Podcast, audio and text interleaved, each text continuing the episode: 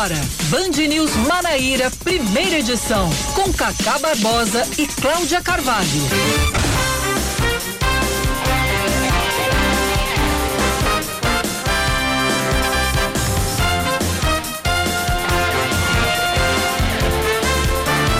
9 horas 25 minutos em João Pessoa, 9 horas 25 minutos na Paraíba. Bom dia, bom dia, bom dia. Hoje é quarta-feira, dia 11, 11 de agosto de 2021, começando mais um Band News Manaíra, primeira edição comigo, Cacá Barbosa, e com ela que está de volta ao nosso estúdio, Cláudia Carvalho. Bom dia, Cláudia. Bom dia, Cacá. Bom dia para todos os ouvintes. É, ontem eu estive é, na Câmara Municipal de João Pessoa para acompanhar a sessão de abertura dos trabalhos do segundo semestre, mas hoje estou de volta aqui ao estúdio da Band News Manaíra.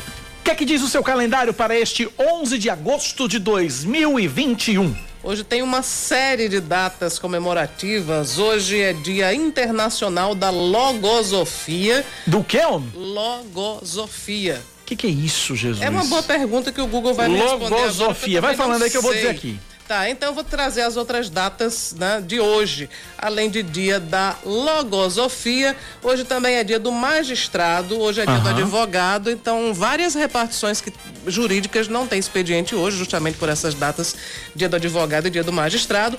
Hoje também é dia do garçom, mas eu duvido muito que os, que os garçons tenham se dado folga, acho que não. Não, não deve. É também dia do estudante. Parabéns para todos os estudantes. É dia de Santa Clara de Assis e Santa Clara é, é a, padroeira, da, da televisão. televisão. Já dizia Caetano Veloso. Eu fiquei curiosa para saber se Caetano tinha criado isso, se isso era verdade, mas é verdade. A história é bem interessante.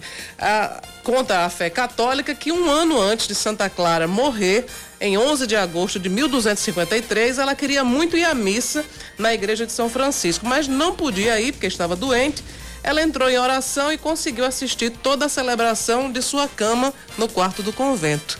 E por isso é que. A primeira televisão da história. É, foi uma coisa totalmente né, é, divina, divina, espiritual e tal, né? e tal. Mas é por isso que Santa Clara de Assis é considerada a padroeira da televisão. E logosofia o Google me ajudou aqui. É uma doutrina ético-filosófica fundada pelo pensador argentino González Pecotti, que busca ensinar o homem a conquistar sua autotransformação através da evolução consciente do pensamento, que assim se liberta de influências sugestivas. É bem difícil ser logosófico. Como é? Logoso, logosófilo. É. Você se, se, livrar das influências é, é, muito complicado. É difícil, é difícil. Mas é se alguém consegue, parabéns para ele, né? É, aos que conseguem, parabéns. 928, vamos aos destaques desta quarta-feira, 11 de agosto de 2021.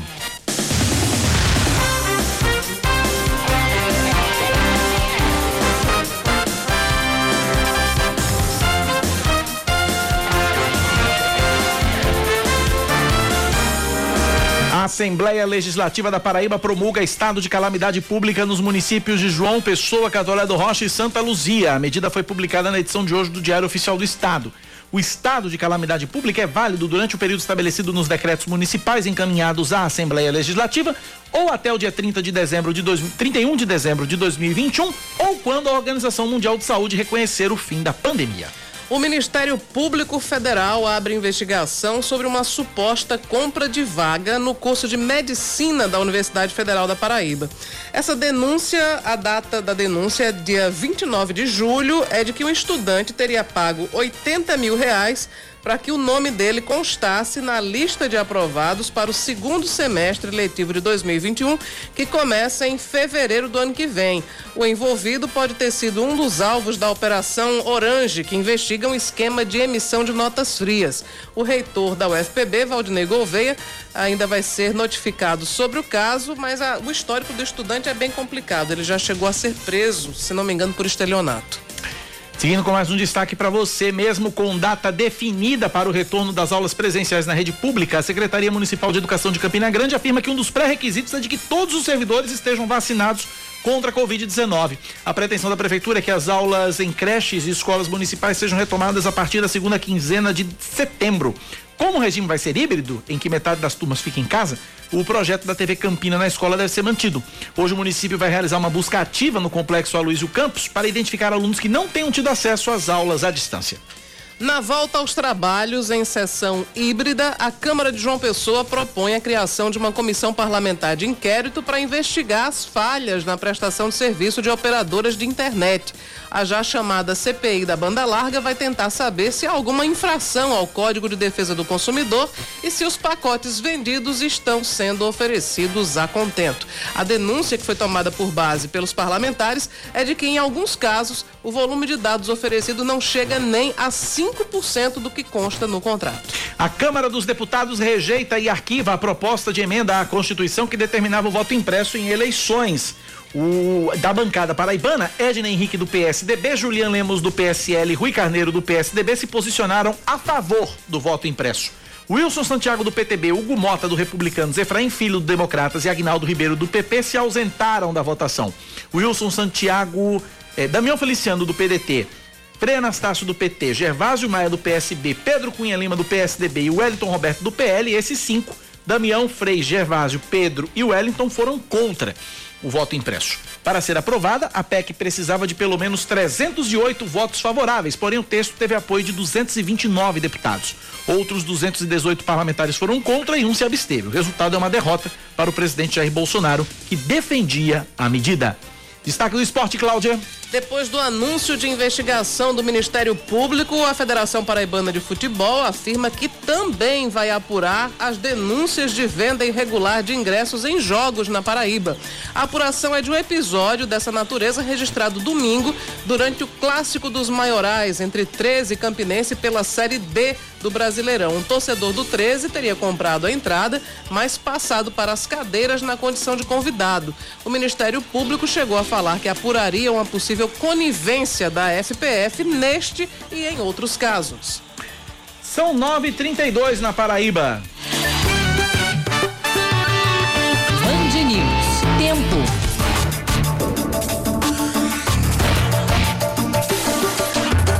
A quarta-feira em João Pessoa deve ser de sol entre nuvens durante o dia e períodos de nublado com chuva a qualquer hora, mínima de 19 graus, máxima de 26. Neste momento na capital paraibana, a temperatura é de 25 graus.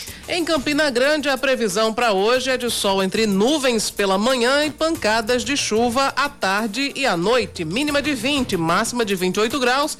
E na Rainha da Borborema, neste momento, agradáveis 22 graus. 933 na Paraíba, 9911-9207 é o nosso WhatsApp, 9911-9207, o WhatsApp da Band News FM para você participar, interagir, nos ajudar a fazer o Band News Manaíra, primeira edição, nesta manhã de quarta-feira, 11 do mês de agosto do ano da graça de 2020. 21 9911 9207. Uh, abraçar aqui os advogados que nos ouvem, vários advogados que nos ouvem nesse momento. Quero destacar alguns aqui que eu tenho certeza que estão nos ouvindo. Por exemplo, é, Ricardo Sérvulo, nosso colunista, o primeiro uhum. que a gente tem que registrar aqui. Marcos Pires, com certeza está nos ouvindo a bordo da sua bicicleta Jupira, nos ouvindo aqui na Band News FM. Também o advogado Zé Gadelha Neto deve estar nos ouvindo também, com certeza. Um abraço, Zé Gadelha, pela, pela, obrigado pela audiência. Doutora Nádia Paletó, nos ouvindo também, tenho certeza disso. Advogado do doutor Luiz Pereira, também na, na, na, escuta do programa. Doutora Érica Bruns também com a gente. Obrigado a todos pela participação, pela audiência e parabéns pelo dia do advogado. Se tem alguns advogados aqui, mas esse voto, esse abraço, ele é extensivo a todos os operadores do direito, já uhum. que hoje é o dia desses profissionais que lutam aí pela, pela justiça, pela igualdade da justiça. Sem advogado não tem justiça. Exatamente. Advogados e juízes, porque hoje também é dia do magistrado. E um abraço para todos os, os magistrados e todos aqueles que nos ouvem também, né? Para registrar, mande mensagem que a gente registra. A gente registra aqui.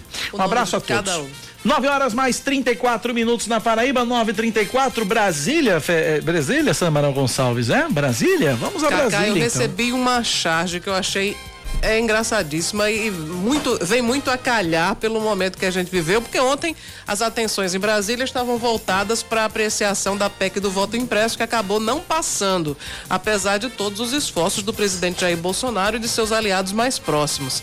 Disse que tinha pastor evangélico ligando para os deputados da bancada para, enfim, pressionar pelo voto favorável ao, ao voto impresso. Mas a charge, o que vem ao caso é, a charge é uma urna eletrônica gigante caindo e esmagando um tanque de guerra.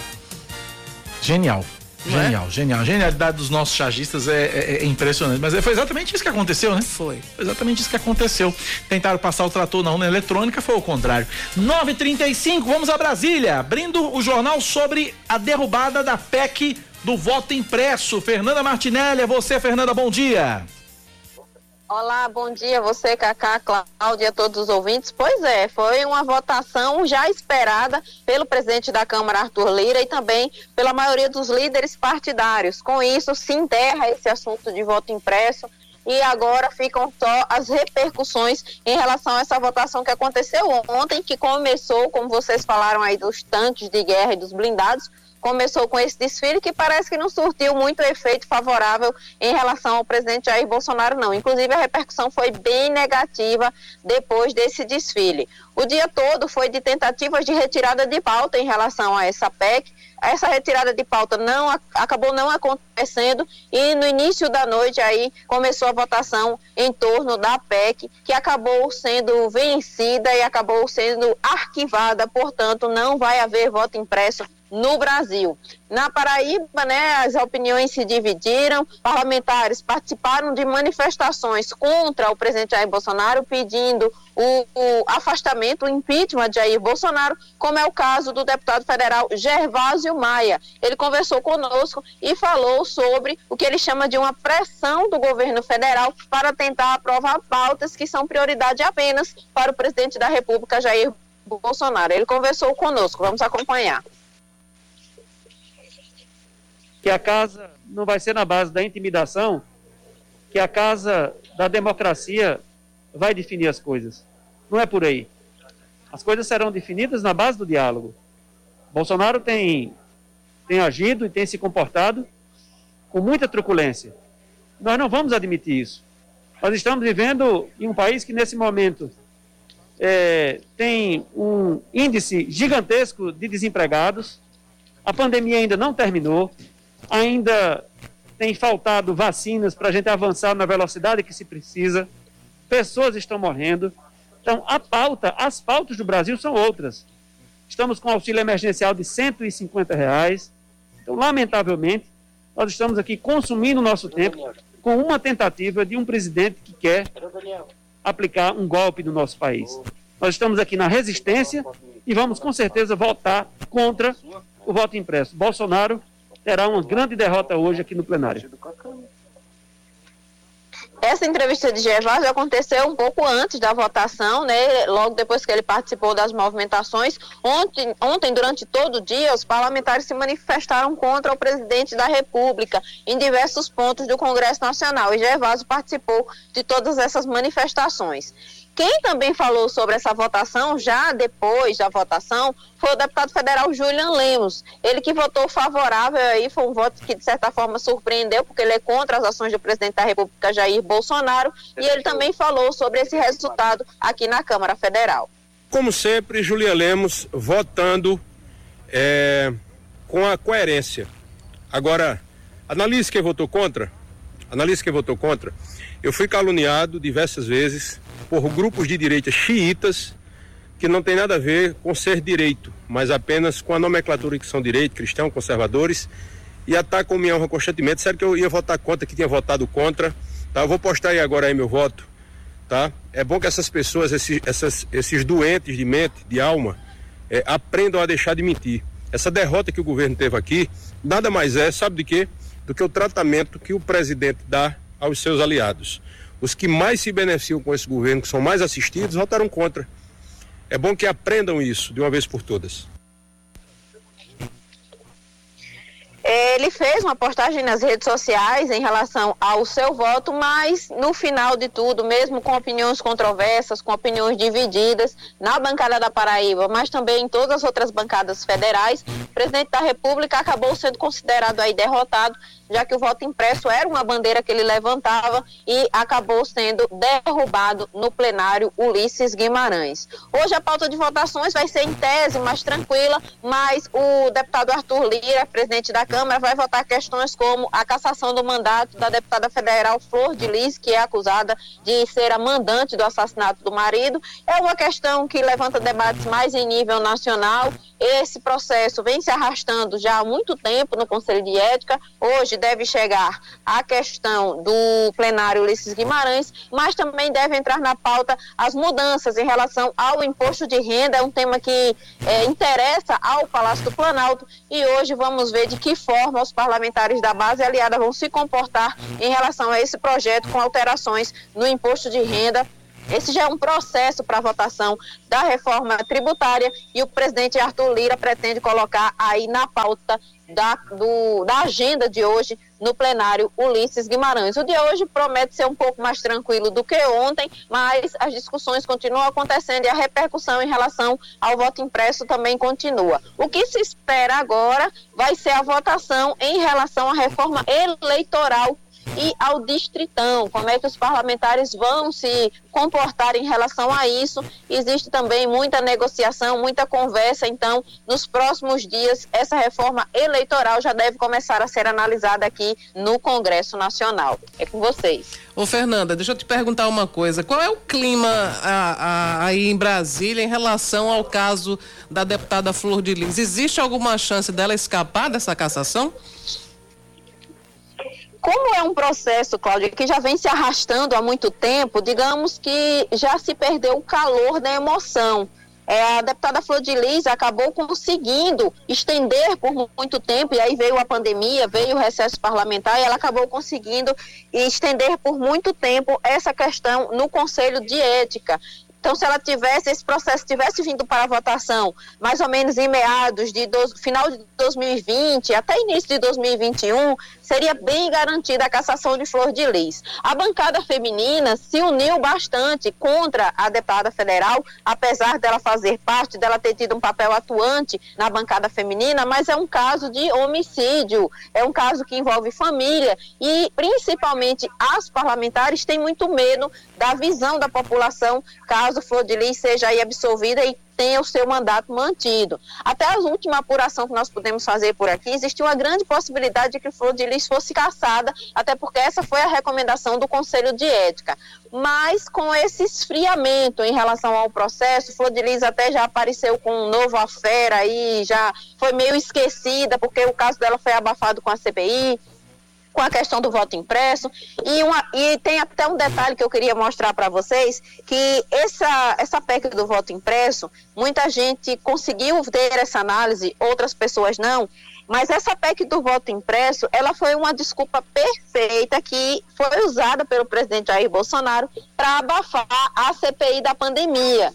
Se você prestar atenção, durante todos esses dias se falou em voto impresso, voto impresso, voto impresso, e a CPI meio que deu uma esfriada. A expectativa dos parlamentares é que agora, com a derrubada do voto impresso, eles tragam novamente o debate da CPI. A CPI deu aquela. está meio de canto aí por causa do debate do voto impresso. Então, a, o foco do, da pandemia, da CPI da pandemia, acabou sendo voltado para o voto impresso, e com isso o presidente Jair Bolsonaro acabou atingindo o objetivo dele.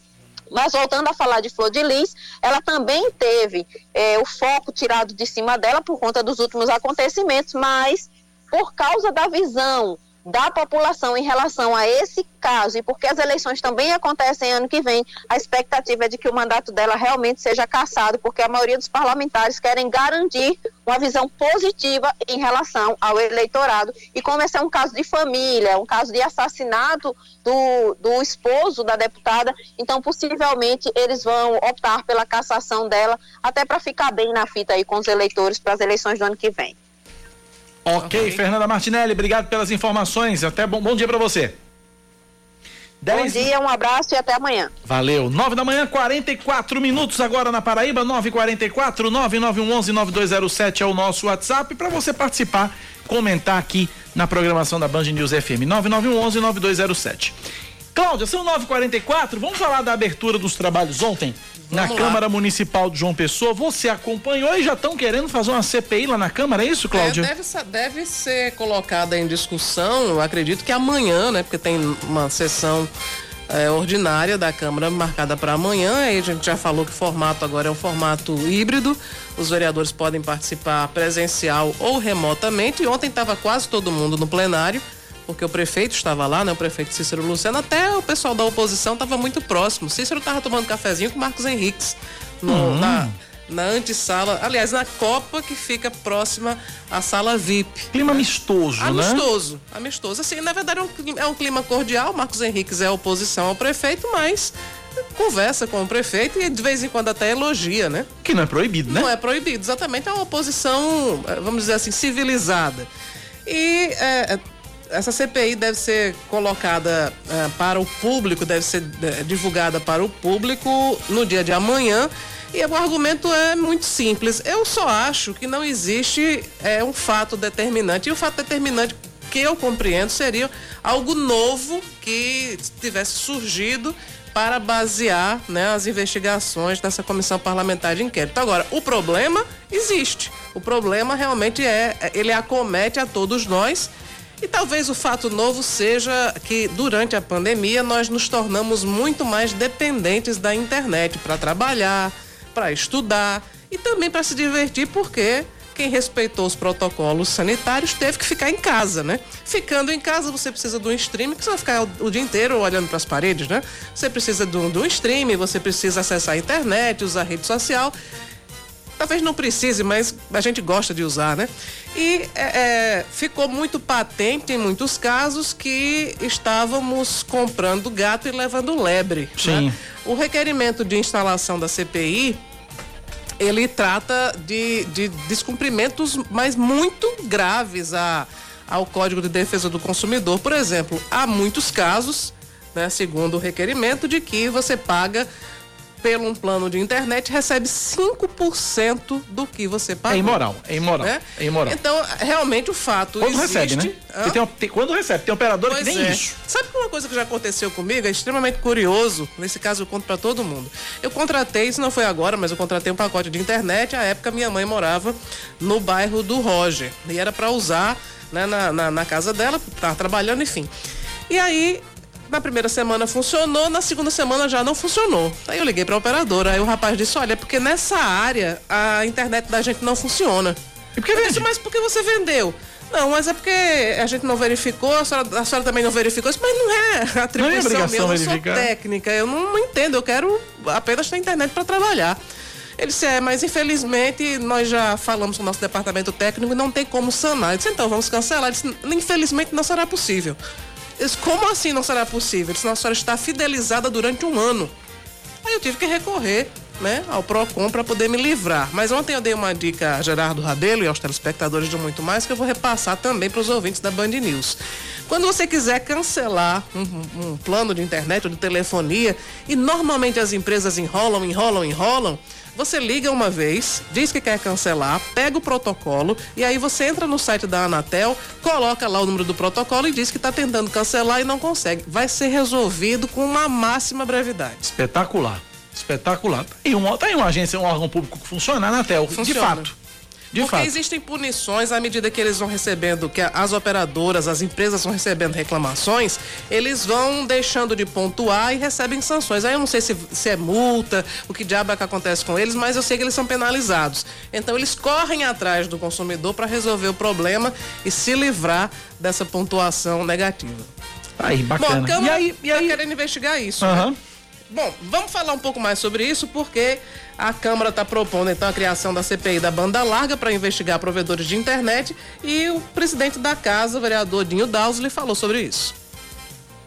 é justamente o plano que se coloca de internet e o usuário não tem na sua casa. Você contrata 300, 400 mega e, e não tem essa velocidade distribuída pela empresa. Então já há um- uma movimentação em plenário. É, existe uma movimentação em plenário e, pelo que eu sei, estavam colhendo assinaturas. Esse processo deve terminar hoje para amanhã, então, ser divulgada a íntegra da CPI da banda larga. As denúncias são de que, na prática, a entrega não chega a 5% do pacote contratado aqui na capital e, segundo as normas de qualidade da Anatel, que é a Agência Nacional de Telecomunicações, as operadoras precisam entregar, em média, 80% da velocidade contratada com um mínimo de 40% em horários de pico, que eu já acho um absurdo, porque você comprar, imagina, você compra um quilo de carne, vo- você leva 400 gramas, É, isso não existe, não né? existe, não Por que, existe. que com a internet pode? E, enfim, eu, eu acho um absurdo, mas de toda forma, É, é o que diz a, a, lei. Se acontecer a falha no serviço ou velocidade abaixo da contratada, a primeira coisa é anotar o horário e o tempo da interrupção ou da redução de velocidade. Essas informações são muito importantes para você solicitar a reparação com o reembolso do respectivo valor, se houver. De acordo com a Anatel,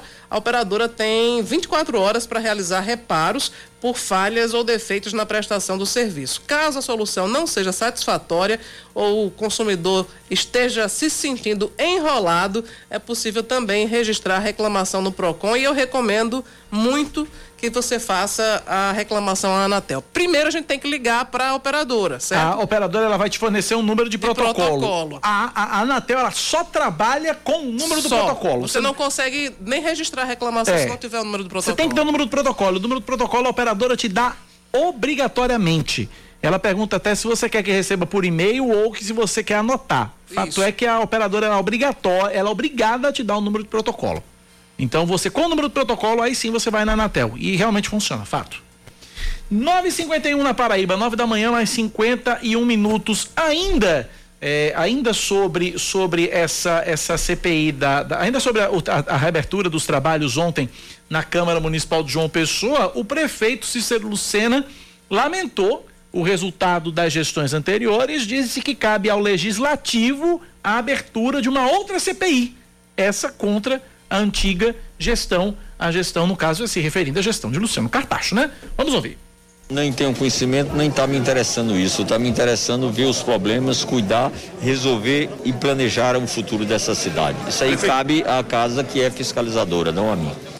É, Cícero ontem, inclusive, no discurso dele, ele fez críticas muito duras. Obviamente não citou textualmente, literalmente, o nome de Luciano Cartacho, mas ele fez críticas muito duras. Ele disse que as gestões anteriores, elas promoveram a dilapidação do patrimônio público. E mais especificamente falou sobre a questão da estrutura das escolas públicas municipais e disse que metade das escolas foi deixada sem nenhuma condição de, de ser utilizada e por isso a prefeitura prefeitura está tomando providências e vai ter que correr atrás para dotar essas, esses prédios da estrutura mínima para que os alunos possam frequentar e, obviamente, aprender. Cícero, que tem a maioria dos vereadores na casa, né? Tem a maioria da bancada na casa, destacou o diálogo entre a prefeitura e a Câmara e ele classificou que os dois, ele disse que os dois estão mais ou menos que no mesmo espírito, né? Vamos ouvir que nós primoramos é no sentido de encaminhar matérias aqui que seja do interesse público. E aí ao chegar aqui fica fácil do diálogo, fica fácil o debate e fica fácil a aprovação, além por encontrar também o mesmo espírito público da prefeitura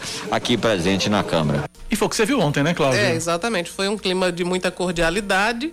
E, embora não precisaria nem ele estar tá tomando café com o Marcos é, Henriques no, na Copa da Sala VIP. Mas no plenário, a composição é 25 a 2, né? 25. É Marcos Henriques e mais quem? E Marmude Cavalcante. Marmude Cavalcante, né? Mas Marmute, ontem conversei com ele, ele disse: Olha, eu não sou exatamente oposição, eu sou independente. É porque ele tem votado, né? Esse eu papo de independente. De, é, eu considero de oposição aquele vereador que vota contra e que contesta a gestão. É. E Marmute tem contestado muitas vezes a, a, as ações da gestão de Cícero Lucena, votado contra matérias de interesse da prefeitura. Enfim, mas ele está se denominando como sendo vereador independente, eu acho que ele é oposição. E aí a gente tem aquela dupla sertaneja, né? Marcos e Marmute. É, Marcos e Marmute. Dá uma dupla e boa. São, são a dupla, não pode chamar de bancada porque não tem uma bancada. Não, não, não é uma bancada. Bancada é quando tem mais de dois, pelo menos. Pois né? é, tem, tem uma dupla de, de, de, de oposição na Câmara Municipal, mas de fato o Cícero tem um cenário extremamente tranquilo. Cícero também falou, é, fez um balanço, na verdade, sobre as ações da gestão e disse que um dos focos na saúde vai ser a ampliação dos PSFs, da rede de postos de saúde da família. Vamos ouvir. É uma cidade que está com 80% de cobertura de PSF, nós vamos partir para 100%, retomar a condição de nós termos sido no passado a primeira capital do Brasil a ter 100% de cobertura. Obviamente que vamos fazer dentro daquilo que é, hoje nos é permitido, por exemplo, trazer a tecnologia dos tablets para os agentes de saúde, do médico que é um clínico geral poder conversar com um especialista conforme é o diagnóstico do paciente, prontuário eletrônico que tínhamos deixado que deixou de existir, ou seja, nós vamos trabalhar trabalhar dentro das ferramentas que nós temos, mas com a visão única, cuidar da cidade. Preocupado aí com a parte da saúde, prefeito Cícero Lucena, ainda estamos numa pandemia, né? Exatamente. E que além, da, além do, da Covid-19, existem diversos outros problemas de saúde. As arboviroses, por exemplo, estão por aí, nunca deixaram de estar, né?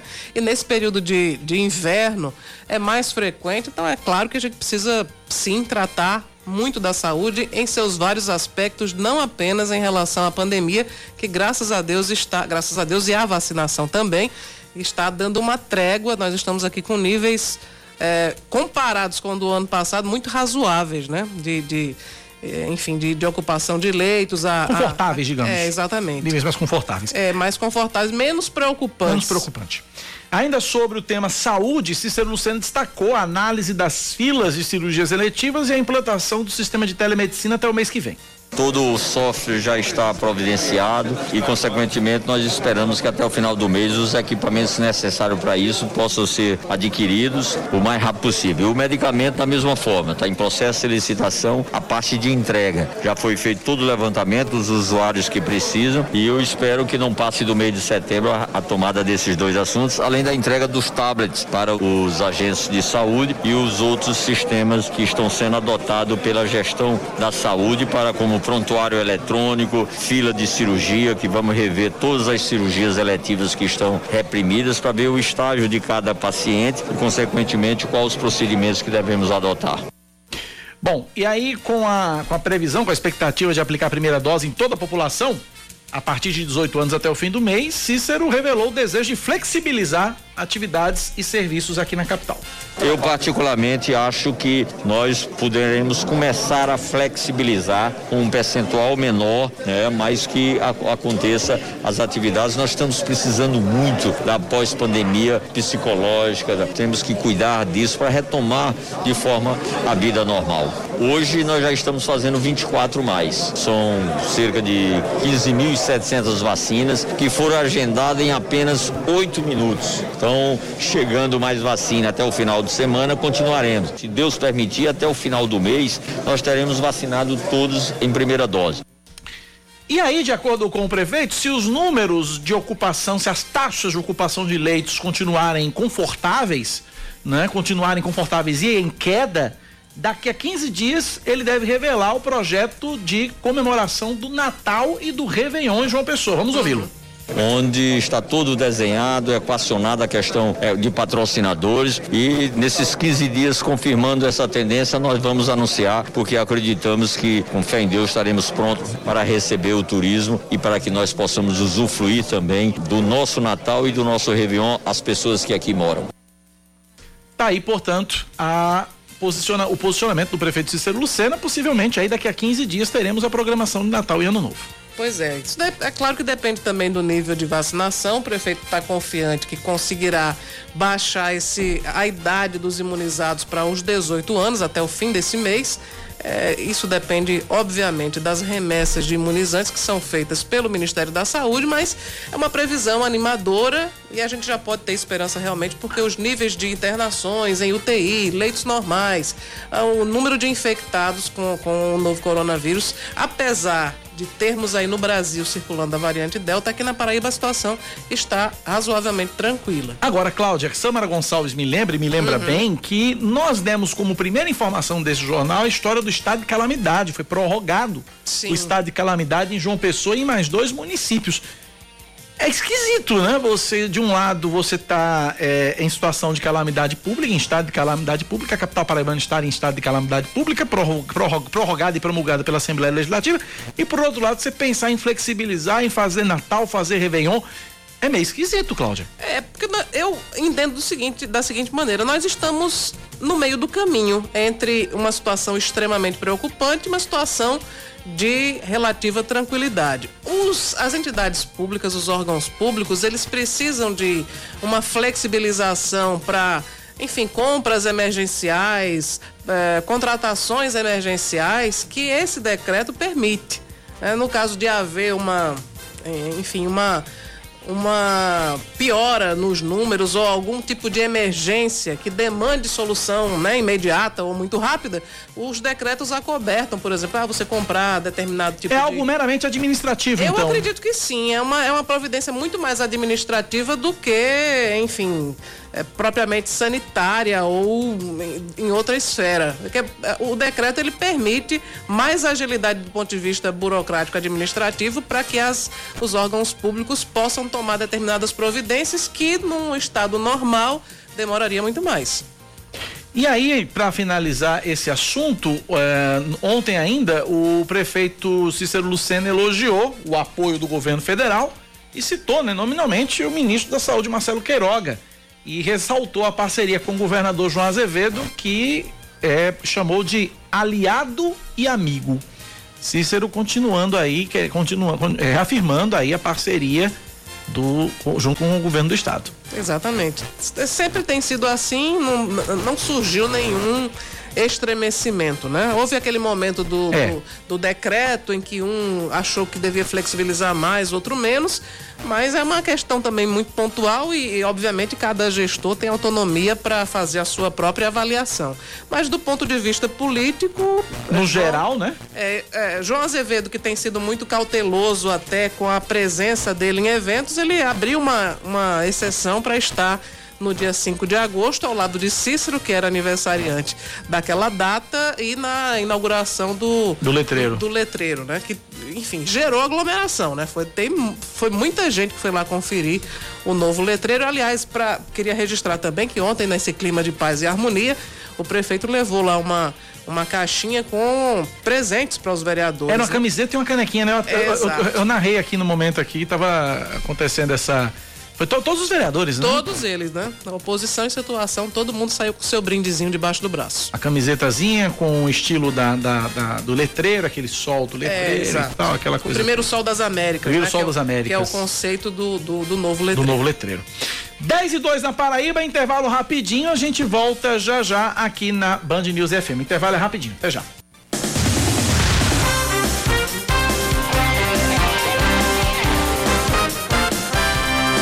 10 horas e 4 minutos, 10 e 4 na Grande João Pessoa e nós estamos de volta aqui na 103,3 com Band News Banaíra, primeira edição. A vacinação contra a Covid-19 nesta quarta-feira em João Pessoa segue com a aplicação da primeira dose em grávidas e puérperas e também da segunda dose dos imunizantes. Ao todo, são 12 locais de vacinação, sendo 11 para a segunda dose entre ginásios e postos drive-thru. Os drive-thru do Manacabeira Shopping e da Universidade Federal da Paraíba funcionam das 8 da manhã às 3 da tarde e os demais locais das 8 da manhã até o meio-dia. Já as grávidas e mães recentes são imunizadas exclusivamente na Policlínica Municipal das Praias, das 8 da manhã até o meio-dia. O acesso às vacinas é apenas através do agendamento. Para eh, ter direito à imunização, você precisa agendar pelo site vacina.joaopessoa.pb.gov.br ou também pelo aplicativo Vacina João Pessoa e a gente sempre recomenda prefira o site. A capital paraibana registra em apenas dois dias 52,4% do volume de chuvas esperado para todo o mês de agosto. De acordo com a Defesa Civil Municipal, foram 82 milímetros nas últimas 48 horas. Apesar do cenário, o órgão não registrou ocorrências graves, porém a previsão é de que continue chovendo até amanhã, quinta-feira. A Defesa Civil Municipal pode ser acionada através dos telefones 0800 285 9020 ou 988 31 6885. Repetindo, 0800 285 9020 ou 988 31 6885. Mais um destaque: a Assembleia Legislativa aprova por unanimidade o projeto de lei Lucas Santos, que cria o Dia Estadual de Combate ao Cyberbullying e Monitoramento de Ofensas pela Internet. A matéria leva o nome do filho da cantora paraibana Valquíria Santos, que na semana passada foi encontrado morto em casa. Ele, que tinha apenas 16 anos de idade, recebeu comentários homofóbicos depois que postou um vídeo com um amigo dele em uma rede social. Dentre as medidas previstas estão ações educativas direcionadas aos estudantes dos ensinos fundamental e médio das redes pública, estadual e privada para orientar sobre como agir diante de ofensas cibernéticas. Além disso, as vítimas do cyberbullying pode ter, podem ter prioridade no atendimento médico e também na busca por serviços de assistência social, psicológica e também jurídica. Mais um destaque aqui na Band News FM Manaíra. A Polícia Rodoviária Federal na Paraíba apreende 11 quilos de crack e prende duas pessoas em flagrante em João Pessoa. A ação aconteceu ontem à noite no estacionamento de um shopping no bairro do Altiplano. A droga estava escondida dentro de um veículo. As investigações iniciaram ainda à tarde, quando um casal foi abordado dentro de um veículo na BR-230, porém nada foi encontrado. Ainda assim, os agentes da PRF, sem serem percebidos, acompanharam a dupla até o estacionamento do shopping, onde ela foi novamente abordada abordada com outro casal que estava em outro carro. Os entorpecentes, avaliados em mais de 110 mil reais, estavam escondidos nos forros das portas, no porta-malas e no pneu estepe. O homem de 39 anos, a mulher de, e a, o homem de 39 anos e a mulher de 38 foram conduzidos à polícia judiciária e podem responder por tráfico de drogas. Mais um destaque: o senador paulista José Serra, do PSDB, se afasta do Senado por quatro meses depois de ser diagnosticado com a doença de Parkinson. A doença está em, estado, em estágio inicial e o parlamentar, que tem 79 anos, vai precisar de um tempo para se adaptar à medicação. Além desse problema de saúde, José Serra também deve tratar um distúrbio do sono. A assessoria do Tucano garante que o ex-ministro se encontra em bom estado de saúde. Falar de esportes, o craque Lionel Messi é apresentado oficialmente como jogador do Paris Saint-Germain. O argentino fechou um contrato de dois anos com o um clube francês. Ele desembarcou ontem em Paris e já passou por exames médicos. Messi afirmou que a saída do Barcelona, time que defendeu por mais de 20 anos, foi difícil, mas está ansioso com os treinos, animado com as novas competições e quer seguir colecionando títulos. 10 e 8 na Paraíba, 10 da manhã, 8 minutos. Receba uma mensagem aqui de um ouvinte que pede para não ser identificado e assim nós o faremos, não vamos identificá-lo. Mas ele mandou uma mensagem aqui, é um pouco longa, mas eu acho que vale a pena a gente trazer aqui. Diz o seguinte: que já é possível considerar a, a, atual administração de João Pessoa uma das ou a pior quando se trata de iluminação pública. Existem pontos de João, Pessoa, de João Pessoa que estão próximos de completar um ano às escuras, né? Referente à iluminação pública. Aí ele cita aqui, por exemplo, a Avenida Panorâmica, que é a via de acesso à Estação Ciência e ao Farol do Cabo Branco indo pela, indo pela Penha. Diz que está com vários postes apagados há meses. Trevo de Mangabeira também, as alças estão com estão às escuras já também há alguns meses. É, ele diz que ele, ele acredita que seja há meses porque é uma das vias que utiliza para praticar esporte semanalmente. E ele até cita aqui que me acompanha no Instagram, sabe que eu pedalo é, e que e ele diz assim, ó, não sei se você chegou a pedalar à noite na Avenida Panorâmica, não, não tenho essa coragem. Honestamente, eu não tenho essa coragem. Aí ele diz o seguinte, caso não tenha pedalado, ela está semelhante à BR-230, na altura do quilômetro 5 até Cabedelo. Diz que tem um, black, um blackout em da BR devido às reformas e também está às escuras o, a Avenida Panorâmica é, em João Pessoa. Tá, pô, tá feito o registro. Iluminação pública é um grande problema aqui. A gente tem recebido várias. Tem a avenida, tem a Cibipiruna também, a Avenida Cibipiruna, que um ouvinte aqui sempre traz pra gente aqui, sempre reclama que é a principal lá de Nova Mangabeira, Nova Mangabeira em Paratibe, que também está às escuras, ou seja, tem vários trechos de João Pessoa com postes apagados, com luzes apagadas, e a gente não vê uma ação concreta da CEINFRA na questão da iluminação pública. É verdade. Aqui bem pertinho da gente, eu não sei, acho que já foi resolvido, mas a Beira Rio passou semanas, né? Com trechos totalmente escuros. Então é, é uma providência que realmente merece urgentemente a, a, atenção da Prefeitura de João Pessoa, porque a falta de iluminação ela traz inúmeros transtornos, inclusive também contribui para aumentar a violência. 10 e 11 na Paraíba. Alô, alô, Pedro Antônio. Pedro Antônio deve ter o quê? Numa, uns dois ou três meses, creio eu. Diz que é novo ouvinte da Rádio Band News FM. Uma fofura, Pedro Antônio. Beijo, viu? Deus abençoe, proteja e ilumine. Obrigado nosso pela participação pela audiência. Novo, né? É o nosso ouvinte mais novo, é o nosso ouvinte mais jovem aqui na Band News FM. Valeu, obrigado. 10 e 11 na Paraíba, 10 da manhã, mais 11 minutos agora. Fala dessa história na Universidade Federal da Paraíba, Cláudia. Tem 10, a, a, a reitoria da universidade tem 10 dias para se posicionar sobre uma denúncia, uma denúncia séria, uma denúncia grave de compra de vaga no curso de medicina. O Ministério Público Federal investiga se um estudante que entrou na universidade para o segundo semestre de 2021, que começa em fevereiro do ano que vem, uhum. né? O período 2021.2. Começamos ontem o 2021.1. 2021.2 começa em fevereiro de 2022. Então, esse estudante que vai entrar somente no ano que vem teria pago 80 mil reais para ser aprovado. De acordo com o reitor da universidade, professor Aldinei Gouveia, assim que surgirem provas de fraude, a instituição vai abrir um procedimento administrativo. e seguramente a UFPB vai se pronunciar a respeito. Obviamente, vai aguardar também as investigações. Não podemos eh, agir sem ter evidências concretas e a comprovação. Caso se comprove o ato, seguramente tomaremos medidas. De acordo com a denúncia, o suspeito de comprar vaga na universidade teria sido alvo da Operação Orange, realizada pela Polícia Civil há quatro anos, e que apurou investigados por notas fiscais e, que investigou a emissão de notas fiscais falsas, né? O esquema teria causado um prejuízo de mais de 8 milhões de reais. Portanto, tá aí agora a, essa pessoa, além de envolvida em emissão de nota fiscal falsa, agora também comprando vaga no curso de medicina da UFPB. É, a UFPB recebeu uh, ontem, me parece, né, essa, essa notificação do Ministério Público Federal. Foi assinada pelo, pelo procurador José Godoy, mas é, é originário do, do, do gabinete do procurador Antônio Edílio.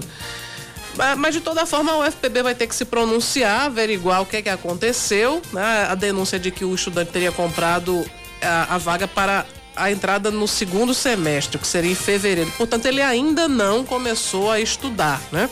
O, o crime não foi, se, se realmente procede, o crime não foi ainda concretizado por, por completo. Então a UFPB tem tempo aí para averiguar, para ceder as informações para o Ministério Público e evitar que eventualmente o rapaz que tem um histórico bem negativo, né, que ele possa, uh, caso realmente tenha comprado, tirar proveito, que é um absurdo, né?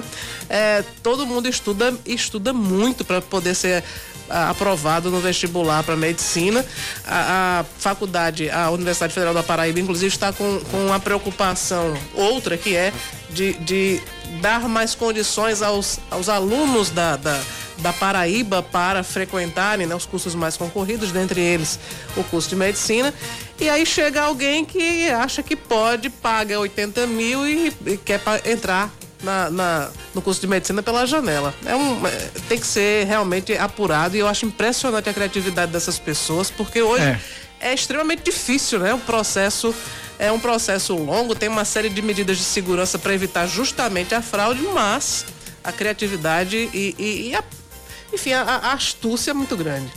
10 e 14, voltando ao assunto das, da iluminação pública, um ouvinte aqui, final do telefone 4494, gravou um áudio. Vamos colocar aqui, porque ele tem um outro lado da história aqui. Eu acho que ele conhece e entende do assunto. Vamos ouvir.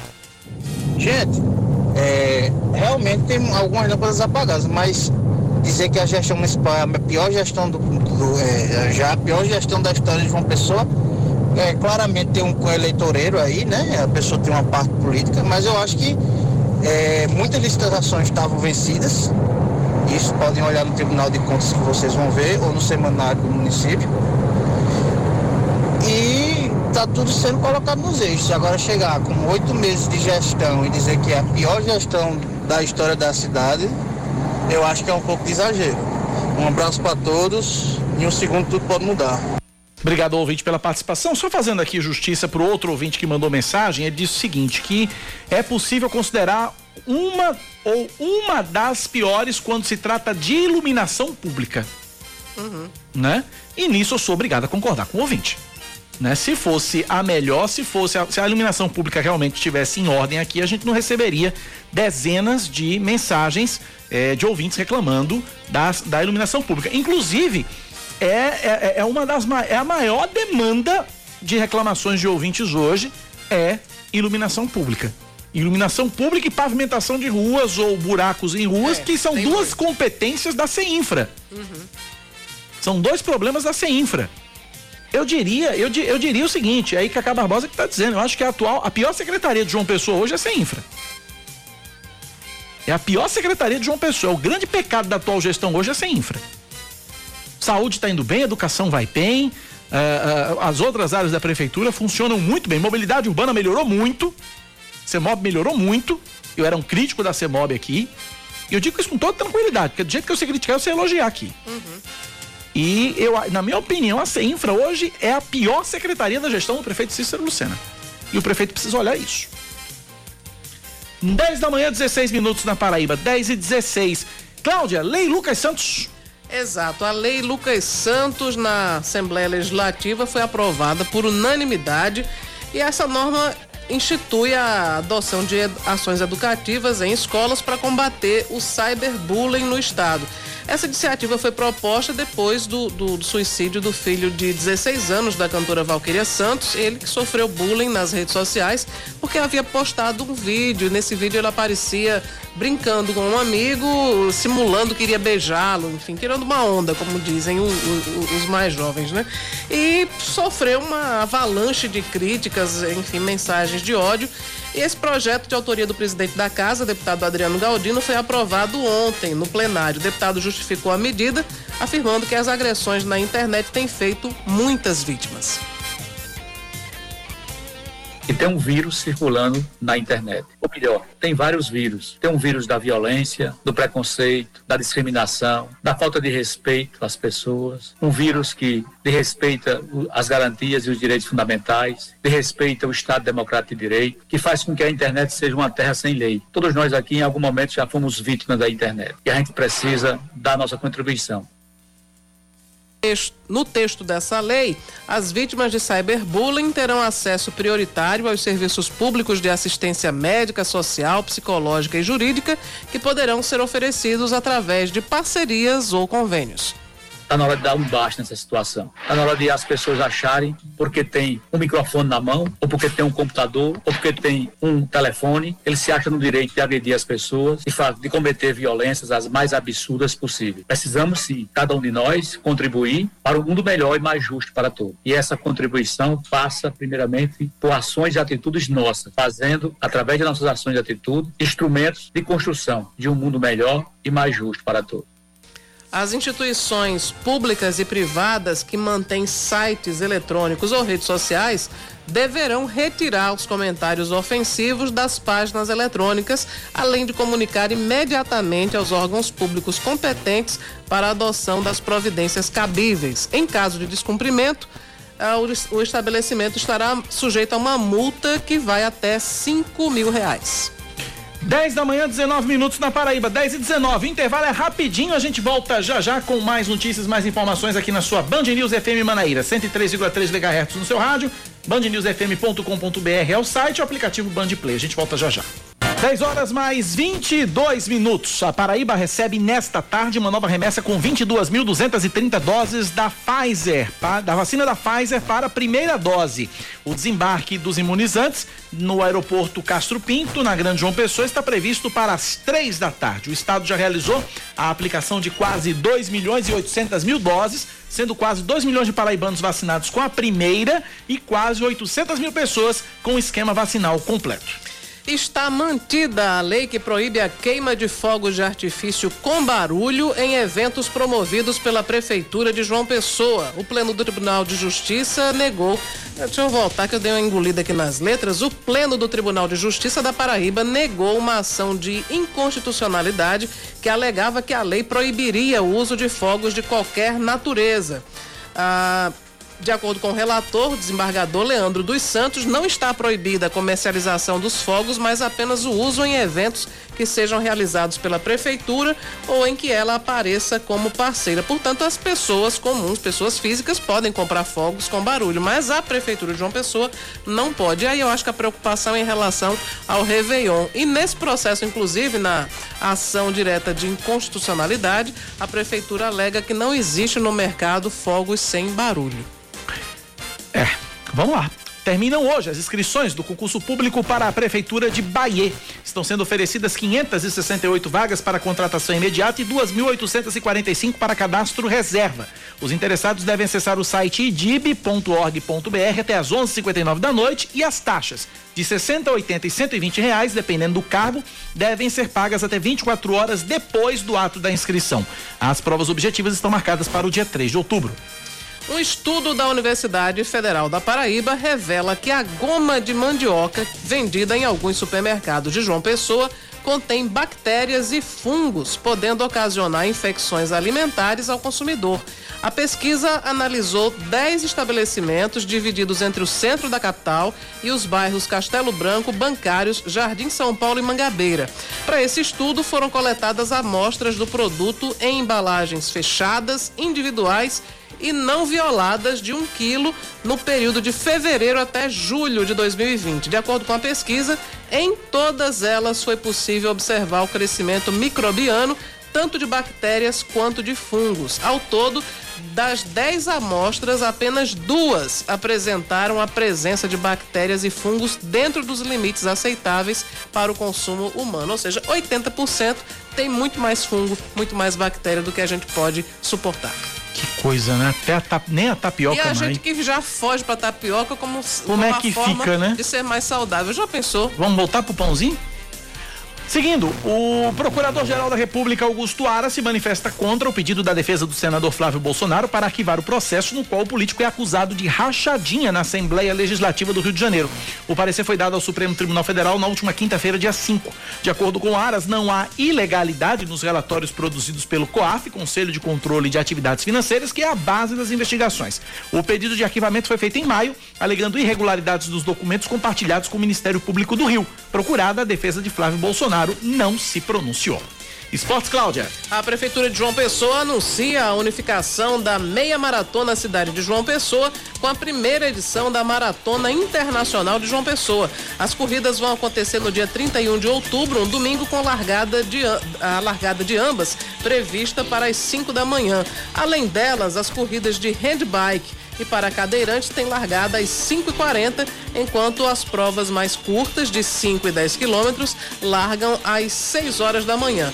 As inscrições já estão abertas e podem ser feitas até o dia 15 de outubro pelo site maratonacidadedejoaopessoa.com.br e eu queria aproveitar, lembrei aqui da maratona, não que ele seja corredor da maratona, mas é um entusiasta também do esporte, o nosso querido Mário Torinho mandou mensagem aqui lembrando eh, sobre o dia falando sobre o dia 11 de agosto, que nós pontuamos que é o dia da televisão, ele disse que a Academia Paraibana de Ciência da Administração, a PCA, ela presencialmente comemorava essa data, Isso. fez isso em 2018, 2019, não pôde fazer em 2020 e agora em 2021 também por causa do tempo de pandemia que nós vivemos. Inclusive, Mesmo 2019 fui homenageado, recebi homenagem, na época eu apresentava o Paraíba Urgente, às Sim. 6h50 da noite, a academia me homenageou pelo programa também. É, eu acho que fui duas vezes, né, Inclusive, nesses dois anos. Uma vez pela TV Assembleia, pelo programa Impressões, e o outro pela TV Câmara, não me lembro exatamente foi Inclusive, no dia que eu fui homenageado, o dia da solenidade foi um café da manhã, num restaurante famosíssimo ali da, Sim. da, da, da Edson Ramalho, ali no- em Manaíra, e foi exatamente o dia do meu aniversário. Que Foi maravilha, um presente hein? que eu Veio- ganhei, veio foi um presente que eu ganhei, bem a calhar, foi, foi em 2019, isso.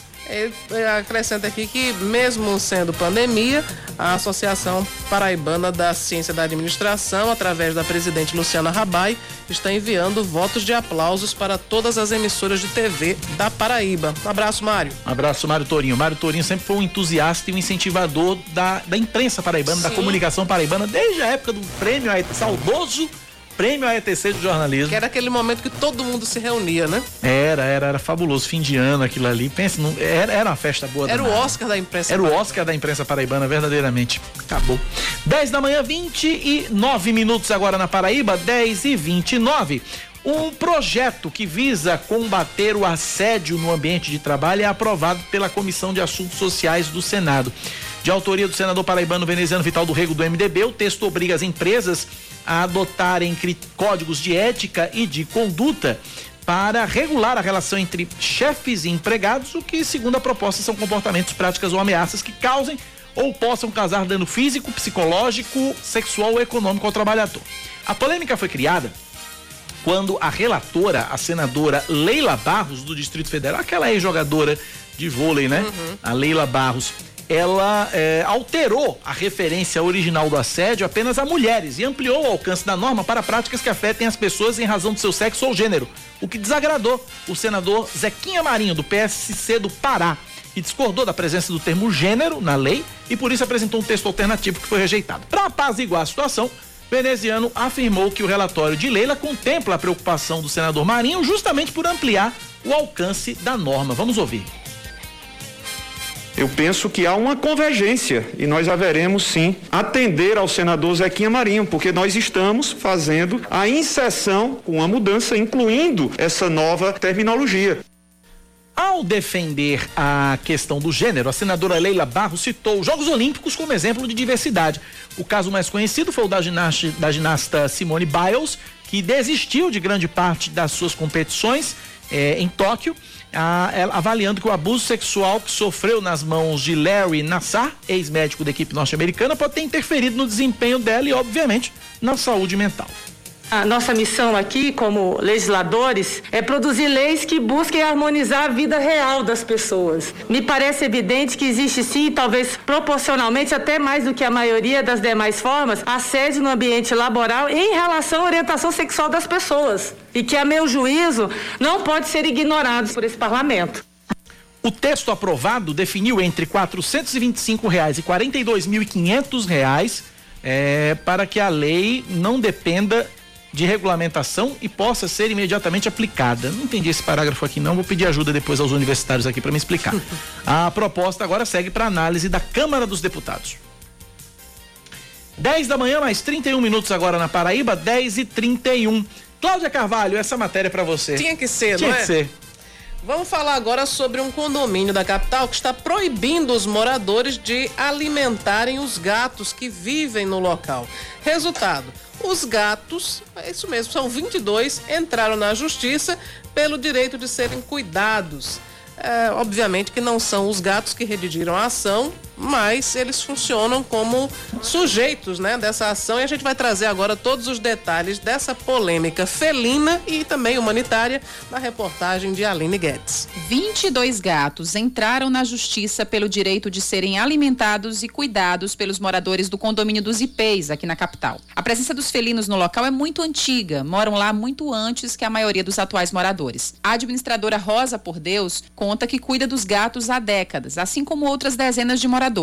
E esse problema nunca existiu. Essa confusão começou aqui em abril, quando eu recebi a primeira notificação. Uma mulher comprou um apartamento e mandou um, um documento para o síndico com um advogado, fez uma baixa assinada, dizendo que os gatos prejudicam, não sei o que, os gatos são todos limpinhos, a gente cuida dos gatos. Quando adoece, a gente leva para o veterinário. Os gatos são saudáveis, não tem problema nenhum, só que ela implicou com os gatos. Então, a partir daí, o síndico foi fazendo de acordo com o que ela ia mandando. De lá para cá, representantes dos cuidadores, o Núcleo de Justiça Animal da UFPB e o síndico do condomínio se reuniram e tentaram entrar em um consenso. Mas a partir daí, o impasse piorou. Os condôminos começaram a ser notificados e impedidos de alimentar os gatos. Famintos, os bichanos estão à míngua. Estão procurando alimentação no lixo. E agora eles compraram os tambores de lixo com tampa para completar a situação. O coordenador do Núcleo de Justiça Animal da UFPB, Francisco Garcia, explica que a lei é clara quanto ao cuidado dos animais em ambientes residenciais coletivos. E na Paraíba, o Código de Direito e Bem-Estar Animal do Estado é específico ao estabelecer que os condomínios sejam responsáveis pela guarda de animais abandonados nesses prédios. E essa lei também traz um vanguardista direito. Eu falo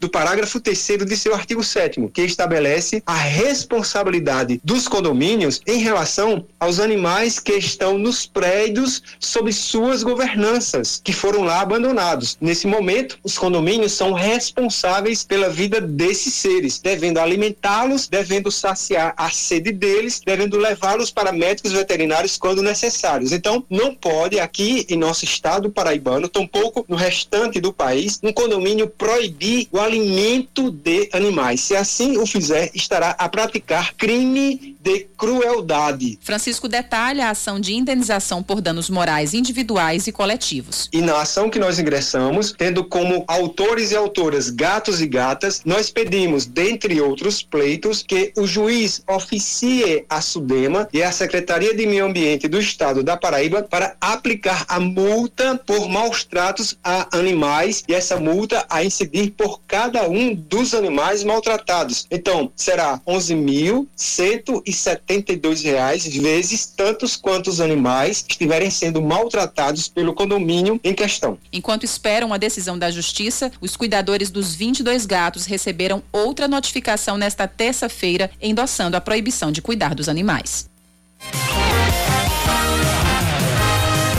E dentro do assunto mundo animal, pets e companhia limitada, tem um mercado que não para de crescer, que é justamente o mercado voltado para os pets, é, produtos, serviços e tem novidades aí para agradar tutores e animais de estimação. Tem uma reportagem da nossa querida Silvia de Oliveira, narração de Aline Guedes, você vai ouvir agora o universo de produtos feito para agradar os bichinhos, gatos, cachorros ou qualquer animal de estimação. Mas quem se encanta com tantas novidades são os tutores, gente apaixonada pelos pets e que não economiza na hora de agradar. O contador Luciano Oliveira, que é o tutor da Sininho, é um desses consumidores. É uma paixão conquista e assim, como eu tenho uma filha pequena, e é muito bom fazer companhia para criança, brinca. Então a gente sempre está aqui e sempre procurando, né, comprar algo que agrade o animal e a criança ao mesmo tempo. Já o engenheiro Iago Felipe faz questão de escolher as melhores rações e produtos que garantam a saúde dos seus animais de estimação. Eu hoje tenho é, três cachorros, né? Todos eles vira-lata, mas a gente sempre dá ração, né? Que é o que nutre bem ele. E a gente gasta em média uma, uma saca de mais ou menos uns 20 quilos mensal para os três. Porque, querendo ou não, gera uma qualidade para um animal, né? Uma alimentação boa e, consequentemente, você gasta menos com outras coisas, né? Essa paixão e cuidado com o bem-estar dos pets fez o setor crescer 13,5% em 2020 em comparação com o ano anterior, de acordo com o Instituto Pet Brasil. Um crescimento comprovado na maioria dos pet shops de João Pessoa e explicado pelo supervisor de vendas Mário Campelo. Para muita gente, um pet ele vai ser um filhinho, ele vai ser um irmão, resumindo, vai ser uma companhia diária. Então, essas, esses lançamentos do mercado que cada vez mais vem sofisticando, vem trazendo a atenção do tutor então, o tutor ele não vê dessa forma, que é, é um gasto desnecessário. Se ele está dando uma qualidade de vida, um, um conforto a mais para o pet, entendeu? Quem também apostou alto no mundo animal foi o empresário Luiz Carlos Duarte. Há oito anos, criou um hotel cheio de mordomias para cães e gatos. Espaço disponível para mais de 70 animais, com direito a alojamentos com ar-condicionado, espaço para recreação, banho e até natação. Se o animal chegar estressado, sedentário, precisando exercitar a musculatura, pode ser tratamento VIP. Há oito anos nós decidimos criar essa nova estrutura aqui, até mesmo para diversificar o comércio e atender às necessidades dos clientes nossos do pet shop, que pedia sempre um local para poder viajar com segurança. Então, a partir daí, a gente criou essa estrutura e, graças a Deus, vem crescendo. Antes da pandemia, a gente, nos feriados, tinha 100% de lotação e com a pandemia a gente sofreu. Mas é, o que nos manteve, na verdade, foi alguns cães que estavam hospedados aqui e que os donos também não tinham condições de nem vir buscar. Então ele ficou na faixa de uns 20 cães, mais ou menos, durante uns dois meses comigo aqui. Foi que a gente conseguiu superar essa fase. E olha quem está fazendo a festa e ganhando renda extra com a bicharada. Letícia Norassi descobriu empreendedora ao testar receitas de bolo, coxinhas e comidinhas para eventos do mundo pet. Tudo feito com produtos naturais. Bom para cachorro e aprovado pelos seus pequenos, o Lupe e o Baruque. Agora a mamãe não para de receber encomendas. As pessoas não pararam de encomendar. Realmente nessa pandemia meu negócio cresceu muito. As pessoas faziam festinhas em casa mesmo, por causa do isolamento. E aí, no máximo, dois cães, três cães que tivessem em casa mesmo, mas nada de festa muito grande. Sempre o pessoal estava respeitando muito essa questão do isolamento. Meus produtos, eles são a base de batata doce, né? Faço bolo, docinho e também as coxinhas, tudo natural. Eles adoram. Os meus aqui de casa, eu costumo dizer, toda vez que eu faço, tem que oferecer um pouquinho. E é muito nutritivo. A batata doce realmente faz muito bem para eles. Os especialistas estimam que o impacto econômico da pandemia não deve ofuscar o futuro do mercado para pets no Brasil. A perspectiva é de um crescimento de 87% até o ano de 2026. Tá aí, Cláudia Carvalho. Já usou algum serviço pet para seus gatos, Cláudia? Gato é, é mais complicado de, por exemplo, um, um hotel para gato. Eu, assim, a Aline falou sobre o, o, o, estabelecimento e o dono falou aí que era um hotel para gato e cachorro. Eu acredito que seja só para cachorro. Para gato é bem mais complicado. Porque o cachorro ele vai, ele se diverte realmente, ele nada, ele brinca. O gato, ele tem um apego ao ambiente, ele não gosta de mudança na rotina, né? Mas sim, frequenta pet shop, compra brinquedo para gato, comprou, enfim, a ração. Os meus, a alimentação é única exclusivamente com, com ração. Eles não comem enfim, comida normal. E entendo perfeitamente essa questão, né? Por que, que não tem crise no mercado pet? Porque é similar ao que os pais agem com os filhos. Às vezes você deixa, o pai deixa de comprar alguma coisa para ele ou a mãe para privilegiar o filho. E com o pet o raciocínio é praticamente o mesmo. Então tá aí. Eu, Vasco, como eu não tenho pets, até porque eu não tenho condição de ter pets em casa, porque eu moro só, né? Então se eu moro só e meu apartamento é pequeno, tem um petzinho em casa, um gato, um cachorro dentro de casa num apartamento pequeno, eu vou endoidar o bicho em vez de. É, provavelmente vai ficar estressado, É, com pouco espaço estressado. e ficando só. né? Ficando só, sozinho e com pouco espaço. Então eu prefiro não tê-lo. Mas é, eu, tô- eu tenho melhorado muito minha relação com os pets, porque é, é- é- é- é- é divertido. é Você divertido. sabe que domingo, dia 8 de agosto, foi o Dia Internacional do Gato, né? Uhum. E a população de gatos no Brasil é de 22 milhões, né? Eu não sei quem foi que fez esse censo. Quem fez esse censo? Mas O os- a censo revista, felino. A revista, a revista Super Interessante cita esse número, 22 milhões e sempre crescendo. As pessoas têm verdadeira paixão. por 22 gatos. milhões de gatos. Uma das coisas mais assistidas na internet são vídeos de gato. É verdade. E são, e são divertidos. E no meu Instagram todo dia tem Não, novidade. todo dia a Cláudia coloca uns dois ou três vídeos de gato que é, é acaba dar risada mesmo, é muito bom. 10h40, intervalo, a gente volta já já com o último bloco do Band News Manaíra, primeira edição.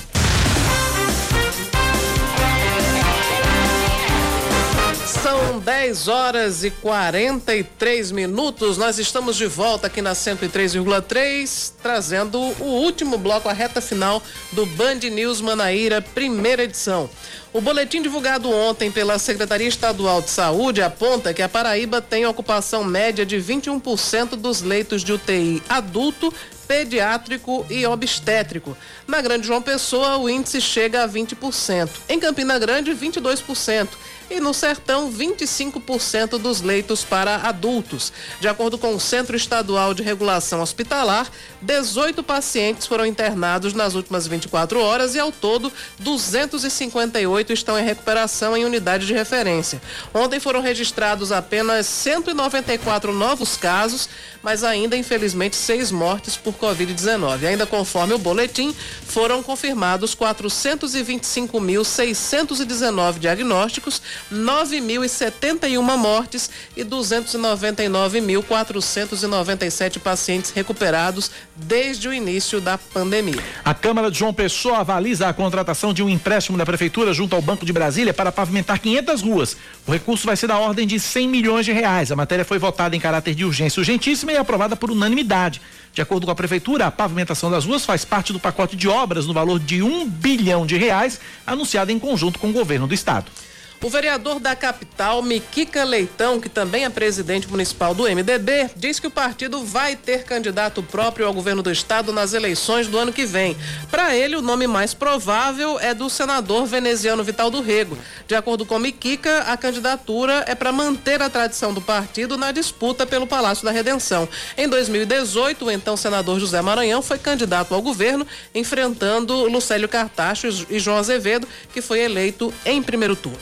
O Centro de Integração Escola-Empresa, aliás, é empresa-escola, Centro de Integração Empresa-Escola, famoso CIE, oferece 75 vagas de jovem aprendiz para João Pessoa e Campina Grande. Podem participar jovens de 14 a 24 anos, matriculados e frequentando o ensino fundamental ou médio, ou que tenham concluído o ensino médio. Na capital paraibana são 49 vagas, em Campina Grande 26. Também há oportunidades nos municípios de Monteiro, Bananeiras, Sapé, Solânia, Belém, Piancó, São Mamé de Pombal, São Bento e São José de Piranhas. Para concorrer a uma das vagas, os estudantes podem acessar o site portal.ce.org.br barra A Câmara dos Deputados aprova por 304 votos a 133 o texto base da medida provisória que renova o benefício emergencial de preservação do emprego e da renda.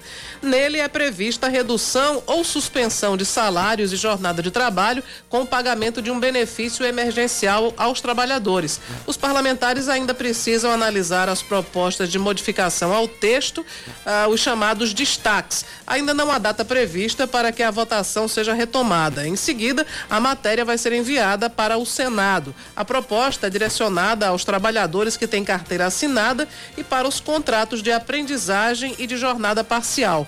A MP 1045-21 retoma medidas adotadas pelo governo em 2020 para combater os efeitos da pandemia na economia. Esportes agora, campeões olímpicos pela seleção brasileira de futebol feminino nas Olimpíadas de Tóquio. O goleiro Santos e o atacante Matheus Cunha vão ser homenageados pela Assembleia Legislativa da Paraíba. Por unanimidade, os deputados da casa aprovaram a concessão da medalha Epitácio Pessoa aos jogadores paraibanos. Além deles, outros cinco paraibanos estiveram em Tóquio. Álvaro Filho no vôlei de praia, Andressa Moraes no lançamento de disco, Jusilene Salles no lançamento de dardo, Luana Lira nos saltos ornamentais e Netinho Marques no taekwondo. Lembrando que a Câmara de João Pessoa também aprovou homenagens para Lucas Santos e Matheus Cunha. Lucas Ainda Santos é o título. É, ainda no sábado. Lucas Santos foi o título de. Cidadania pessoense. Cidadania, não, cidadania, é, cidadania pessoense e Matheus Cunha foi a medalha, né? Exatamente. Foi a medalha. 10 e 47 na Paraíba, é hora dele. Esportes com Yuri Queiroga. A situação de tabela que Souza e 13 se encontram após o fechamento da última rodada da Série D do Campeonato Brasileiro vai fazer com que o jogo deste final de semana lá no Estádio Marizão ganhe ainda mais um contorno de dramaticidade, de suspense e de decisão. Souza e 13 já é um jogo que tem muita história no futebol paraibano e é um jogo no qual o 13 já vai entrar pilhado porque precisa e quer quebrar um tabu que em campeonato paraibano dura desde 2010. A gente nunca teve um confronto valendo por competição nacional, só por paraibano e também pela Copa Paraíba. Se a gente levar em consideração só o paraibano, a última vitória do 13 em cima do Souza no Marizão foi em 2010. Se for levar em consideração a Copa Paraíba, a última aconteceu em 2011. De toda forma, é um tabu que já dura mais de 10 anos e que o 13 quer quebrar em grande estilo, vencendo o Souza e abrindo vantagem sobre o mesmo dentro do G4, dentro da zona de classificação para a segunda fase da Série D, coisa que há algumas rodadas atrás parecia ser improvável para a equipe do Galo e parecia ser coisa certa para a equipe do Souza. Mas enquanto o 13 vai pegando uma ladeira acima, o Souza pega uma ladeira abaixo. Como a gente já falou em outras colunas, o 13, sob o comando de Wellington Fajardo, apresentou uma melhoria no seu desempenho. Não algo que seja estupefaciente, mas já é uma melhoria com as peças que tem. O 13 vai tentando se ajeitar dentro das dificuldades financeiras, dentro de todas as dificuldades que se impõem desde vários anos dentro da equipe galista, e agora com o técnico Wellington Fajardo, pela primeira vez, um, tra um trabalho em 2021 vai conseguindo ter resultados. Do lado do Souza, os principais ativos do Dinossauro se perderam durante a temporada. Um time que começou sem criar tantas expectativas, mas que surpreendeu durante o Campeonato Paraibano por causa do preparo físico invejável e por causa da defesa muito bem postada e praticamente insuperável, perdeu essas duas essas duas faces, esses dois ativos. A zaga titular, Rony e Marcelo, já foi embora, além de outros jogadores muito importantes, como o meia Tarcísio, que veio para repor o lesionado natalício, e o atacante Cassiano, que era uma das opções de quebra de linhas e de criação de jogadas de velocidade, criação de jogadas boas que pudessem terminar em gol, que também foi um problema grande para a equipe do Souza durante todo o ano. E o outro ponto, por causa das sucessivas trocas de comando técnico, boa parte delas, no caso duas, não foram por vontade da diretoria do Souza, mas aconteceram. A perda do preparo físico, a perda do pique, a perda da filosofia de jogo e também de preparo físico. Hoje o time cansa rápido, não consegue criar e ainda está indo mal na defesa. Resultado: time perdeu desempenho e não é mais nem sombra daquele que quase foi campeão paraibano, perdendo o título para o Campinense na grande final. Aquele Souza não existe mais, pelo menos nesta temporada. Por isso, este jogo, que é decisivo em relação à classificação para a próxima fase, pode sim ser colocado como de ligeiro favoritismo da equipe do 13. 10h50, acabaram as Olimpíadas, acabou a Olimpíada e agora vem a Paralimpíada. O Brasil vai ter mais de 250 atletas na disputa, 75 classificados a mais que nos Jogos Paralímpicos de Londres, realizados em 2012. Maurício Ferreira.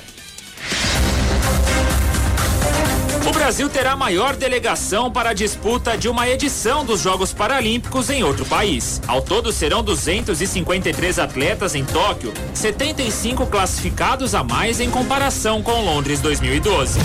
O número se aproximou da participação no Rio de Janeiro quando o país contou com 286 representantes. Presidente do Comitê Paralímpico Brasileiro, Misael Conrado, bicampeão de futebol de 5 em 2004 e 2008, valorizou o trabalho em conjunto para o Brasil chegar em posição de destaque no Japão. Eu acho que os principais responsáveis né, por esse incremento, é, não só quantitativamente, mas qualitativamente da nossa delegação, são os clubes, né, as confederações, os técnicos, as equipes multidisciplinares. Eu reputo isso como uma grande conquista de todo o segmento e da maneira como a gente tem conseguido trabalhar em harmonia. No Rio de Janeiro, em 2016, o Brasil terminou na oitava colocação com 14 medalhas de ouro, 29 de prata e 29 de bronze, com 72 pódios no total.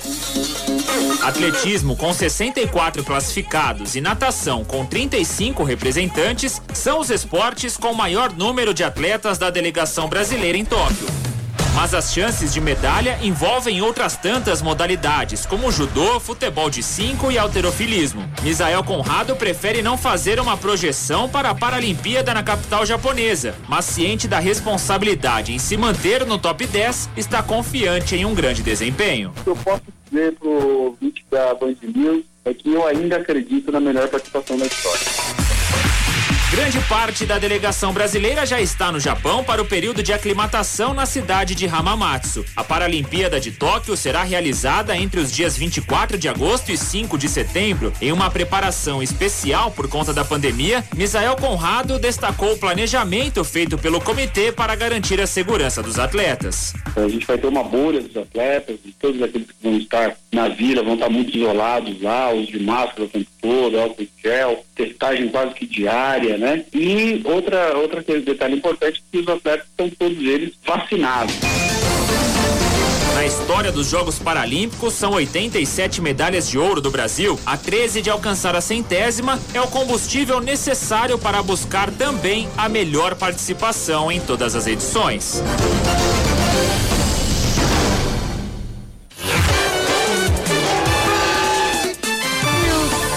Band News na pista, com Zé Carneiro. Olá, meus amigos. Enquanto a temporada não volta, no último final de semana do mês, no Grande Prêmio de Spa-Francorchamps, aquela pista maravilhosa da Bélgica, vou atualizando vocês com as últimas notícias, algumas novidades e algumas fofocas do mundo da Fórmula 1. A notícia técnica mais recente é que a Ferrari anunciou que ainda este ano atualizará a sua unidade de potência. Entenda-se que unidade de potência é o conjunto do motor mais os reatores, transformadores e geradores elétricos que compõem todo o sistema que fornece a força, a potência em cavalos para que os carros desenvolvam aquelas velocidades espetaculares. A Ferrari, que deu um pulo enorme do ano passado para cá, pois seu motor no ano passado notadamente estava abaixo dos concorrentes, tem feito um esforço muito grande para se manter competitiva na disputa da terceira posição no campeonato de marcas, no campeonato de equipes deste ano. Não será novidade que ela consiga este feito, já que a sua dupla de pilotos, o Leclerc e o Carlos Sainz, têm desempenhado melhor ou mais equilibradamente o seu papel do que a dupla da McLaren, do brilhante Norris e do simpático e muito eficiente Ricardo, mas que infelizmente até aqui não se adaptou ao carro laranja da McLaren. Outra novidade que se fala recentemente é realmente a definição da ida do Russell para a Mercedes como um fato já assinado de dias contados e ficaria então a pergunta para onde iria o Bottas. O Bottas tem oportunidades na própria Williams com a troca de cadeiras, ou seja, o Russell da Williams vai para a Mercedes e o Bottas da Mercedes vem para a Williams, que é a sua equipe que o lançou. É bom lembrar que em 2009, por exemplo, o Bottas pilotava junto com Massa na Williams, em tempos de outro tipo de Williams, uma Williams competitiva que lutava por vitórias. Ou então ele também pode ir para a Alfa Romeo. Eu, particularmente, não levo muito em consideração a fofoca do Villeneuve dizendo que ele vai para Aston Martin. Mas no mundo da Fórmula 1, tudo pode acontecer. Fique ligado aqui da Band News FM Manaíra e você saberá todas as novidades em primeira mão do mundo da Fórmula 1.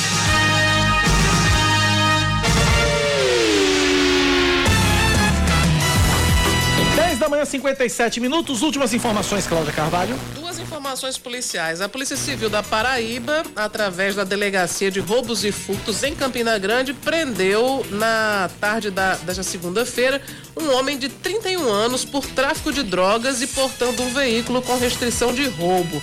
Essa prisão aconteceu no conjunto Major Veneziano e, segundo as investigações, ele utilizava esse automóvel Prisma, um Prisma Prata dizendo ser motorista de aplicativo, mas se apresentava com nome falso na comunidade e transitava com o carro roubado para fazer entrega de drogas em Campina Grande e cidades adjacentes, como Buqueirão e Queimadas, e também outras longe, como Cajazeiras no Sertão, justamente para entrega das drogas. O veículo Prisma foi apreendido já com chassi remarcado, placa adulterada e os agentes de investigação só conseguiram obter a verdadeira identificação do carro depois de uma inspeção via scanner. O carro havia sido tomado por assalto na cidade de Pombal em meados de fevereiro desse ano e será devolvido ao seu legítimo proprietário. Também uma ação da Polícia Civil, dessa vez através da sétima delegacia seccional em Mamanguape, prendeu ah, na manhã de hoje dois homens que estavam com tornozeleira eletrônica rompidas. Um deles era um dos criminosos mais procurados da região, sendo responsável por arrastões, roubos qualificados, homicídios e assaltos em Mamanguape e cidades vizinhas. O delegado Silvio Rabelo disse que o ex-presidiário que foi capturado hoje era procurado pelas polícias civil e militar e tinha mandado de prisão em aberto. O delegado contou que em um dos assaltos que ele praticou, ele levou uma caminhonete de uma farmácia, fez um arrastão e levou três motos com os comparsas, assaltou uma casa lotérica. No momento que foi preso, estava com tornozeleira eletrônica rompida. O rapaz não é pra brincadeira, né? É não. Agora ele vai brincar no presídio. Vai brincar no presídio. 10 da manhã, 58 minutos, é um K, é um B, é um? Ossi! Acabou-se, ponto final no Band News Manaíra, primeira edição desta quarta-feira. Cláudia, tem TV hoje, Cláudia? Tem TV sim, a gente daqui a pouco vai estar no, no Muito Mais, A partir do meio-dia.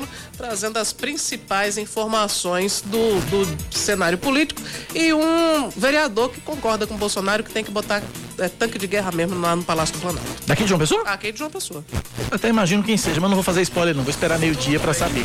Quatro da tarde eu tô na TV Manaíra também com o Brasil Gente Paraíba, trazendo as principais notícias da área policial, e, e, e, política, economia, prestação de serviço e interatividade. Amanhã cedinho, seis da manhã eu tô aqui no Expresso Band News Manaíra e às nove e vinte chega Cláudia Carvalho para comandar comigo o Band News Manaíra, primeira edição. Obrigado a você pela audiência, pela companhia. Vem aí, Ca- é, Carla Bigato com o Band News Station. Até amanhã, Cláudia. Até amanhã. Valeu. Você ouviu Band News Manaíra, primeira edição.